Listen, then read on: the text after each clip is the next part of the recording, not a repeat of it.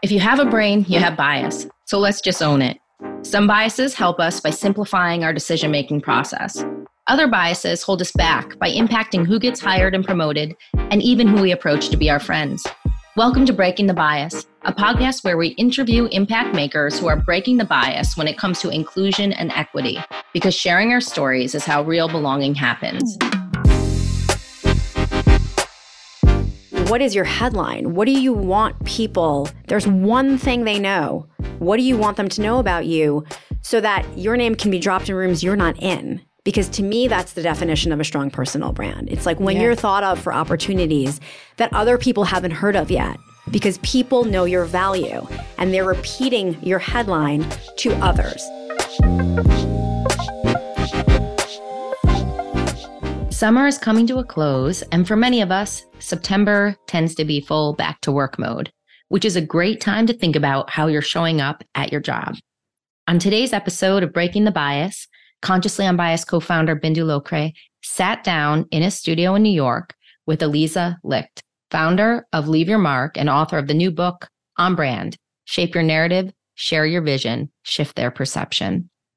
Bindu and Aliza dive into how to keep your job title from becoming your identity, why a career pivot starts with changing the way you think about yourself, ways to rebrand your fear because we all are afraid of something that's holding us back so you can grow your confidence at work. Now, let's listen in. I grew up in the 80s. I loved fashion. My room was wallpapered with fashion magazines. I didn't know fashion could be a job. And, you know, coming from parents who have European backgrounds, the jobs were lawyer, teacher, doctor. That's what you that or yep. engineer. That's what you can be.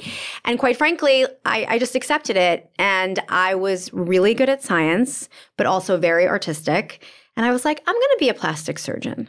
Mm. So I actually went to college and studied neurobiology and physiology. Okay. Took my MCATs, did the whole thing, and then had this horrendous internship one summer and the red lipstick was around back in the day. So my big gripe, besides being in a hospital every day, which I felt was just not me, was I was like, I can't wear these masks every day. Like oh I, I, and which is the irony of like what we just went through. And I told my parents I didn't want to be a doctor. I was, and, and they were like, well, what do you want to do? And I'm like, I want to work for a fashion magazine. And that's what I ended up doing. That's how I started in fashion. Did they cry? Um, my dad was really cool about it. My okay. mom was very judgy, like, well, what's your plan? Yeah. And at the time, I was like, well, I don't know. I want to work in fashion. She's like, but like, do you know anyone in fashion? I was, no. Yeah. Uh, okay. So maybe that is is kind of a good segue to my next question which is what is something that you used to hide about yourself mm. that you're now really open to sharing so in third grade i was sitting in the class and i was playing with this wooden beaded bracelet that I had made that had like an elastic band. Mm-hmm. And the teacher called on me to read. And I couldn't read. And she kept on saying, like, Aliza, are you paying attention? Read paragraph two. And I would like try to get the words out, but they wouldn't come out. And I went home and while I was really struggling, I kept on pulling on the bracelet, pulling, pulling, pulling, because I was getting so anxious. And it burst. And the beads flew all over the classroom. And then I got in trouble for being disruptive. And I went home that day and I told my mother what happened. And she was like, you know, I think you have a stuttering problem. And that started like years and years of therapy throughout middle school, high school, college. I did not stutter in the sense of repeating sounds, but what I did was I would hold my breath and not get the words out. So any situation that would put me in front of a class, on stage, theater, I couldn't do any of that because wow. I didn't, I couldn't speak in that way. And the worst part was I got it in my head, and you know, sometimes we do where we like talk ourselves into something we can't do. I was like, I can't, I can't say vowels. Okay, well, Aliza is a vowel. It starts with an mm-hmm, A. Mm-hmm. So people would, you know, when you meet new people, they'd be like, What's your name? And I would literally just stare at them silent. So then I would have to like basically cover it up and be like, my name is Aliza. So this is went on for years and years. And it's something that I, I really worked on. And the fact that I can like go on Good Morning America or speak like in front of thousands of people today is wild to me when I couldn't even read a paragraph out loud for years in my, oh my class. Gosh. How did you feel? Like, how did you feel internally in those moments? Terrified. Just terrified. Terrified. And also, people were so mean. Like everyone made fun of me. Mm-hmm. So it, it was it was twofold. It was one, I felt like I couldn't contribute. And by the way, I'm not like a wallflower. Like I am very social. So it was more the sort of on-demand presentation of delivering any type of talk. One-on-one with my friends, I was fine, but it was that anxious. I mean, listen, a lot of people are, you know, would rather die than do public speaking. We know this. Yeah. But it was it was horrible and also felt like it was keeping me back from doing things that I actually wanted to do. Like I love nothing more than public speaking. Hmm. And I just couldn't do it. Do you think it was because you were scared of failing or It was a physical reaction, honestly, Okay. because I would get myself so anxious yeah. and I would hold my breath. And when you hold, you have to breathe when you're speaking. Uh-huh. And the technique that the therapist taught me was called airflow. So if I could just keep an even pace of breathing, Mm-hmm. then I would not let have the words get stuck in my throat. Yeah, yeah. That story, I feel like, kind of goes into what you're doing today, right? Like, I feel like those are all the little moments that we have that make us think about what's important and how we grow and what our career becomes and what we can give back to the world. I don't know. That's what I think when I think about it. And then I was obviously looking at your transition and I really felt connected to when you left Donna Karan and having to reinvent yourself, which was the catalyst for your new book. I'd Yes. love to hear like a little bit about that third grader to you as an adult and having to constantly redefine ourselves as we grow. It's a great question. I think one of the areas in the book in On Brand that I love, um, I call it an area because it's it's more than just a paragraph, is the idea of rebranding your fear. And I rebranded my fear of speaking because I identified it. I recognized like why I'm scared of it. And then I, I shifted my mindset and made myself do it. And I think you gain confidence by doing. And a mm-hmm. lot of us just stare at the thing that we're most scared of and we see it, but we're so scared to even like attempt it. So the idea of rebranding your fear, I think, is really important because everyone sort of is scared of something. And it's holding people back from doing what they know they can do. And I mm-hmm. think that's a huge, a huge issue for people. When I left my 17 year career at Donna Karan, I had to reintroduce myself to myself. You know, I had been the SVP of Global Communications. I had created a world famous social media personality called DKNY PR Girl that was anonymous, that became huge when I was revealed as the person, generated 230 million media impressions. Like it was wildly huge. This is a little gossip girly. This is Gossip Bridgerton. Girl. This is Gossip Girl for sure. And inspired by Gossip Girl. And led to my first book, Leave Your Mark. And it was all wonderful. And I think that when we work for credible companies, we're proud to work there. There's a little bit of us where the company actually becomes our identity. Totally. And in Leave Your Mark, I first coined this and I actually repeated it on brand because I think it's worth repeating is the idea of not suffering from last name syndrome. So, last name syndrome is when your real last name gets replaced by your company last name. So, for years, I was Aliza from DKNY. That was my name. I don't even think I ever said my last name. And people used to introduce me as DKNY PR girl, and I was like happy to be introduced that way. But what happens when you leave a company? What, then who are you then? So the idea of waking up on that first Monday morning and thinking to myself, oh my God, like I don't have an executive title anymore. I'm not part of a company. I'm not part of LVMH. I don't have those millions of followers. They were never mine to begin with. Who am I now? Yeah. So that moment of self reflection is really how on brand starts. And the tactics I use to reposition myself is how it starts. And I think what's really important when anyone is thinking about a rebrand or a pivot, they have to first start with changing the way they view themselves. That's Yeah. where it starts because once you change that that you can shape the narrative and teach people how you would like to now be viewed. Yeah. Yeah. And you kind of have to like, you do have to really acknowledge the trauma or the transition or the adversity that you have gone through to understand where you want to move to your next place, right? How did that process look for you? Like when you were going through it for yourself and asking yourself these questions, were there these aha moments or did you in the back of your head kind of know the direction that you were heading in even though you were scared of all the titles and everything you'd left behind Well, I one thing I knew, which was not helpful. I guess it is helpful, but it wasn't helpful. Is I was known as a publicist, Mm. but I didn't want to do PR anymore. Mm. So taking that off the table was even worse because then it's like, okay, I'm none of those other things, but also everything you think you know about me, actually, no, that's not what I want to do anymore. So I really wanted to double down on marketing and digital strategy, but I couldn't escape what Google said about me. You know, it's like you Google it, it's like PR, PR, PR everywhere. So the first thing I had to do was really come up with my story and like why I didn't want to do PR anymore and what I was looking to do. And then really lean on my network to communicate that. And I think a lot of people especially when they leave big roles, they they shy away from the communication of sort of announcing their next moment or what they're seeking. And that's a mistake. And it can feel uncomfortable. But if you don't tell people, if you don't arm them with that information, they can't help you. right And in terms of PR, one thing that sticks with me, and especially with on brand, because you know, on brand is all about building your personal brand, is the idea of like, what is your headline? What do you want people? There's one thing they know.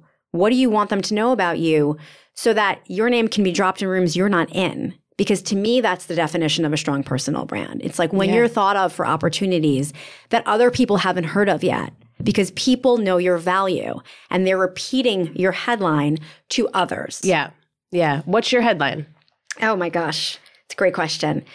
I think that I am an award winning marketer who believes in lifting others up, mentoring young, aspiring career professionals, and telling great stories. That's beautiful. So, okay, if I were to come in and I was a client, do you have to kind of go through? I mean, I feel like there's a little bit of a therapy session. It is, that it is happens, work right? therapy. Yes, you're so right. But everyone loves therapy. There's a lot of tools that go into everything that you're doing and figuring out your next steps. I am someone who, well, first of all, even when I stuttered back in the day, my parents instilled really great confidence in both me and my sister. And we were always encouraged to have a voice. So I was very outspoken. And throughout my career, I've been very outspoken. And one of the things, it could be a negative too, but one of the things about me is that I don't see hierarchy. So even as a 22 year old assistant, if I was in the elevator with my CEO, Mm-hmm. I had a song and a dance to tell him about what we were working on. Like I, I was overconfident, not cocky, but very much we're the same. Yeah. And my and it's kind of crazy, but I literally go through life just thinking we're the same. And by the way, that works the reverse too. I'm the same as an intern. I'm the same as an assistant. Yeah. I, I keep myself, I, I keep everyone on the same level in my head. And that's why I can, you know, be with a CEO or equally be with an intern and feel the same in the sense that we're all human and we all have something to offer. So I never needed therapy because I was never comparing myself to anyone else. It's what it's a, a- an- another sort of like Bernfeld. That was my maiden name. Bernfeld girl mantra of like we don't compare ourselves to anyone else. Mm. And we grew up that way. So I don't. I always had blinders on. I was always like, what do I want to be doing? I don't really care what anyone else is doing. Yeah, yeah. I mean, that makes for an amazing work environment, right? Like everybody has value. We Mhm. joke, we joke, and and consciously unbiased that we're all co-founders. We're all CEOs. We're the CEOs of our business, um, and every aspect of it counts and is important. And there should be a variety of perspective. Yeah, and and honestly, making people feel seen. Yeah. And so many people will be like, oh, that's the intern. Like, we, I'm not, you know, I'm too senior to talk to that person. Or, you know, just like the old school mentality of like, I'm better than you. And I just don't think that should exist anymore. That must have been tough in fashion, though. Well, it's funny because fashion is, yes, I mean, fashion is very, you know, it's competitive, it's sharp elbows in a sense. However, not where I grew up. Mm. You know, I think it starts at the top. Mm-hmm, Donna Karan mm-hmm. created this environment that was entrepreneurial. Anyone could have a great idea. Our receptionist was sketching dresses all day and he would send them to Donna and she was like, great, go make it. Like literally, our receptionist did that. It's amazing. And so everyone was encouraged to feel like they had a voice mm-hmm. and could be creative. So that particular job, that's why I stayed there 17 years, was nothing. And my mentor, Patty, was a blessing. So I have zero trauma from that job. Later on, though, later on, I experienced um, some toxic work culture situations. I was so naive. I had no idea. Like, I, I literally was living in a bubble at Donna Karan. And, you know, that can really, really crush your soul. Yeah. Yeah. But I mean, at least you started in an area that you felt so supported because you knew what made sense and what didn't and what felt good, what didn't. I agree. I had a very similar thing as well. When I first started, I started at MTV Networks, which was like a dream for a 20 year old to work at. It was everybody was empowered and everybody could come to the table with ideas and it just felt so collaborative and it was so fun and i moved into beauty but i had a similar experience too because i worked at mac cosmetics. And yes it was a part of estee lauder. And estee lauder is super buttoned up and super you know beauty. But mac had such a different vibe. And i was surrounded by women and i was surrounded by gay men and everybody was so just open and it was a different world. So I felt like, especially coming into this role at Consciously Unbiased, like we talk so much about just gender equality in the workplace. Mm-hmm. And I have such a different lens from it because they were always women who Same were, with me. Yeah, who were lifting you up. Yeah, well, in fashion, like in my in one job, yes. yeah, it, I know. But I'm saying, know, like, exactly. our company was. I mean, 80% female. Yeah. So there was never a scenario where like a woman didn't have a seat at the table. Like there were yeah. there were only women at the table. if you were a man, yeah, you were kind of yeah, Screwed. it's just you were the minority, yeah, actually. Yeah, exactly. For sure. But yes, I mean, I feel like after I walked out of those experiences. And then I became a mother and I had to redefine myself there. And then I had to redefine how I wanted to go back into the workplace and what that looked like mm-hmm. as a mm-hmm. young mother in New York City. It was hard. That's when, you know, you started to have these other experiences where it wasn't this like free for all situation. And that idea of like what you're talking about is how we do have to constantly rebrand ourselves. I feel like that is so important in the workplace, but it's also so important in life.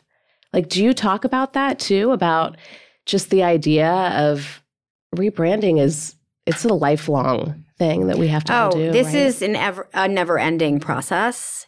But I think, you know, as we go through life, it you know, we can reassess what do we want to be known for now, yeah. and then doing the work to shape that narrative to make people make sure people understand that. You know, it's funny. Like I'm a mom. I have two kids also, and that is not part of my brand that I put forward externally because my brand externally is really sort of in service for my professional career. Not that kids are not important and motherhood is important, but like on my bios on social media, it doesn't say that I'm a mom of two kids. Mm-hmm. Some people do include that as part of who they are as a person. Mm-hmm. So I think it's it's a choice. I could next week decide, hey, you know what? I actually want to say that in my bio. So you can yeah. constantly reassess how you want to be seen. And I think really what I'm trying to do in this book is have people really think deeply about themselves and then see if public perception aligns with how they think about themselves. Mm, because mm-hmm. it doesn't matter what you think about yourself if no one else thinks of you that way. Yeah, yeah. And I think that's like a skill for everything in your life, right? Can you tell me like a couple takeaways from the book of yeah. of tools that, you know, you would that you think would be helpful for people to kind of build their themselves or think about where they want to go next with their brand and their image? Yes. So in On Brand, I really wanted to be inclusive to the non social media people because I think that there are people out there who are incredibly skilled, mm-hmm. crushing it in their careers, and don't use social media. Yeah. However, okay. LinkedIn LinkedIn is non-negotiable in my opinion. okay, okay. Okay. And not just like a profile, but actually being on LinkedIn and contributing. You can contribute in the comments. You can contribute via posting. I am not paid by LinkedIn. I feel very passionate about this. um, but the other thing is really how you're showing up in real life. And the idea of how are you contributing? So when you log on to that Zoom meeting or you enter a room, you're making it better, you're making it worse, are you leaving no impression at all? People need to understand how they're showing up, no matter the medium, because this hybrid slash virtual world we work in is making a lot of people invisible. So people need, and I actually wrote a piece last week in Harvard Business Review on the idea of why it's so important to build social capital as a remote worker. If you are not proactively shaping that narrative, you are invisible. And that is a real detriment to your career. So communication is the number one thing. Don't assume people know what you're doing. And waiting around for someone to notice that you're really good at your job is not a strategy. You need to be able to share your wins strategically and elegantly. And in the book, I have a tip where we all know these people that are just sitting around talking about themselves all day, and you're like, oh my God, can you just stop? Yes, yes. However, mm-hmm. if we're not sharing what we're good at and what we've achieved, we are not doing a service for ourselves. So for every one time that you share a win, proactively amplify five other people publicly and share what they have been doing or support them in an endeavor. And I think that ratio is more digestible than someone just speaking about themselves all day. The other thing is message, consistency. You know, how you're showing up if you are on social. What is your Instagram bio compared to your Twitter bio, compared to TikTok, compared to LinkedIn? Have you even read your bio on LinkedIn in like years since you signed up for your profile, right? Understanding what you want to be known for, and then reading through your timelines, your bios, and asking yourself, is this helping my goal? You know, you see someone on Instagram who's maybe an aspiring marketer and their bio is like Netflix junkie, Taylor Swift fan. Mm-hmm. Okay, that's this is SEO. Those bios are searchable, even if you're private. So choose your words wisely. Choose words that are actually going to support what you want to be known for. And you do have to feed it to people. Another example of super easy, low hanging fruit. How many people do you know on their personal email who either have sent from my iPhone or excuse my typos? Mm-hmm. That is prime real estate for branding yourself and sharing something that you're proud of. Listen to the latest episode of my podcast, read my article in Harvard Business Review. Here's how you can work with me. All of those things are lead gen and meanwhile, we have people who pretend they're working for Apple marketing, from my iPhone, or people that are telling people that they're not careful in their correspondence and to excuse their typos. So, all of those decisions affect perception. Mm. What would you tell someone if they're like, just it just feels cringy? Yes, I love it love feels like yes, you know, I feel like I'm just constantly talking. You, you already said it, constantly talking about myself or just tooting my own horn. What would you say? I think striking that balance, like I mentioned before, is really important. But if you want to share something, share it within the context of a larger story. Share it within the context of here's what I did and here's what I learned from doing it, or here's how you can do it, or here's who helped me do it. So make it bigger than you. And it's not going to feel as bad. But for people who are introverts and are like, I don't care what you say, Lisa, like, I'm not doing this, lean on your whisper network to help you get that out there. And what that means is if you're at work in a corporate job and you want your manager to know that you did something, but you are horrified at the idea of talking about it. Say to a trusted colleague, hey, in our next team meeting, like, I really would love my manager to know I did this thing, but like, I don't want to be the one to say it. Can you say it? And if there's something you want someone else to know, like, I can drop that. Like, have people speak on behalf of you and when you know that it's like a transactional relationship in the sense of like you're being direct, you're saying, I need this support and I will give you back support, everyone wins. Yeah. Yeah. Well, this is all great information. Thanks. I feel like I have a lot of work to do too. Everyone has, I mean, listen, in On Brand, what I did in the hardcover is I created these mental gymnastics exercises. okay. So the workbook pages are in the book. That's super helpful. It keeps is helpful. it I mean, if you're you an audio reader, then Yeah. it's not so helpful. But I did a reading companion for that one. So that's on my website, alizalicht.com. You can download that. So you can do the exercises. You know, if you have a good printer, it's 22 pages. Um, we all know printing at home is not really a thing. But I think it's really important. This is the kind of book where I want to hold your hand and give it to you in really small, digestible bites. This is work. This is self reflection work. This book is about the reader. Yeah. And sometimes we don't want to face that work. Totally. You know, I was on um, Jenny Hutt's podcast um, a couple weeks ago, and or maybe two weeks ago, and she was like, "I read the book cover to cover." She's like, "I have so much work to do." She's like, "I hate homework." It doesn't have to happen overnight. No. Even if you walk away and you read one chapter and you think of yourself differently the next time you show up, that's great. Yeah. Yeah. I feel like you need multiple copies of each of those workbook pages because it's going to shift. Well, you as- can use pencil or buy many books. You know sure. what though? It's so nice to go back and see how you've mm. grown, Oh, right? that's that. Is, yes, You buy know? many books for each year. Good idea. Absolutely. or for different aspects. I mean, everyone has 15 jobs these days, right? It's so true. how does this how does your brand how do you want to show up in this aspect of your life and that one and you Yes. know Well, there's a Venn diagram exercise right in the beginning because it's exactly what you're saying. okay Understanding how to make sense if you are someone who's a multi hyphenate and how to make sense from like a content perspective of mm. how you're actually showing up online and what you're talking about. I have a friend who recently asked me if she should sh- share something quite personal. And I said to her on, on LinkedIn, and I said to her, but you you you don't post on LinkedIn. So sharing this one major personal thing with no contacts about you, people do not know anything about you.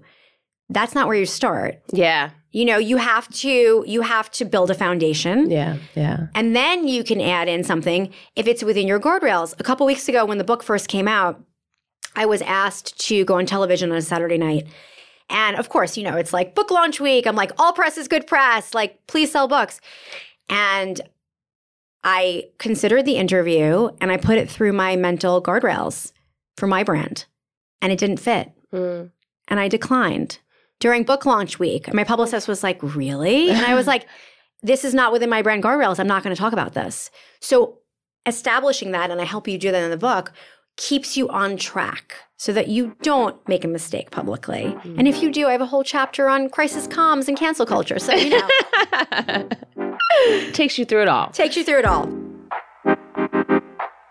You can learn more about our guests and get show notes at consciouslyunbiased.com slash listen. And we want to hear from you. Please subscribe and rate Breaking the Bias on Apple, Spotify, or wherever you listen to your podcasts. And drop us a note to let us know if there is a topic you really want to hear about or a guest you want to have on the show.